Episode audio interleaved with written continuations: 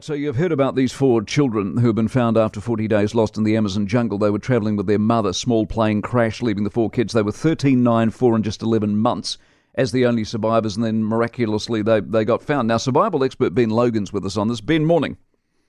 Morning, mate. How are you? Very well indeed. A lesson there, I guess, in self reliance, eh? Indeed. I mean, I think this is an incredible case study and a true testament to human endurance.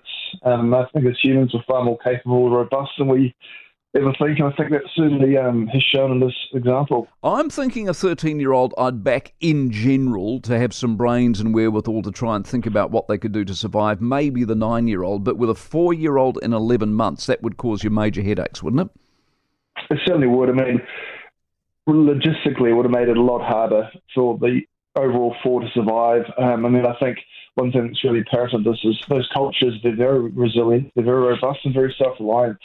I think particularly the eldest two, the nine, sorry, the eldest two would have had an intimate knowledge um, of the environment and you know a connection with the land. And along with that, they have certain skill sets that um, you know people from our, our, cultures, you know, really quite quite quite can't comprehend. No, see, if we got stuck, most of us or our kids got stuck in the bush, you could you can feed yourself, but we wouldn't know how to or what to do, would we? Would would would tend to panic.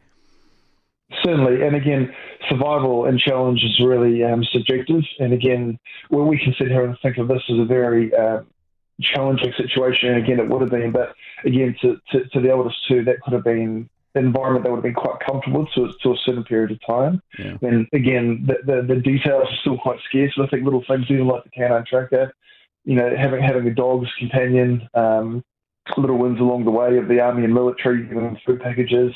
Um, again, it'll be interesting over the next coming weeks to find out the finer details of how they really did make it through that, that yeah. duration. But yeah, what what's your sense of it? Is it is it like a fantastically remarkable thing, or just mildly exciting, given what you've just explained by way of their background? I think mildly exciting. Again, for us, it's incredibly exciting, but I think for them, their their robustness, their resilience, yeah. and self reliance, the cultures they possess, um, I think would have played such a tremendous part of it. Um, again, they're just so resilient as people. They have such a connection to the land. Even little things like they're metabolically efficient. You know, for us, we panic if we don't have breakfast, lunch, dinner, exactly. and three snacks in between. Whereas for them, they, they fast, they feast. They're, they're, they're accustomed to going through environmental changes, um, being challenged by the weather, the environment, going without food for, long periods of time, having to really work and challenge themselves. So I think a lot of lessons we can take from this and apply to all aspects of our life. And an incredible story. Well done, Ben. Appreciate your expertise. Ben Logan, survival expert. He makes a very good point. It's like if I, if I got locked in the wine cellar, I'd back myself for 40 days. Well, also, I, I, was just saying to Sam earlier this morning that they survived on flour and nuts, apparently, yeah. and that just sort of sounds a bit like your diet anyway. Precisely. I mean, I'm I'm on nuts every morning. Flour, flour and seeds. That's or, all. That's yeah. all I need. For more from the Mike Hosking Breakfast, listen live to News Talk ZB from 6 a.m. weekdays or follow the podcast on iHeartRadio.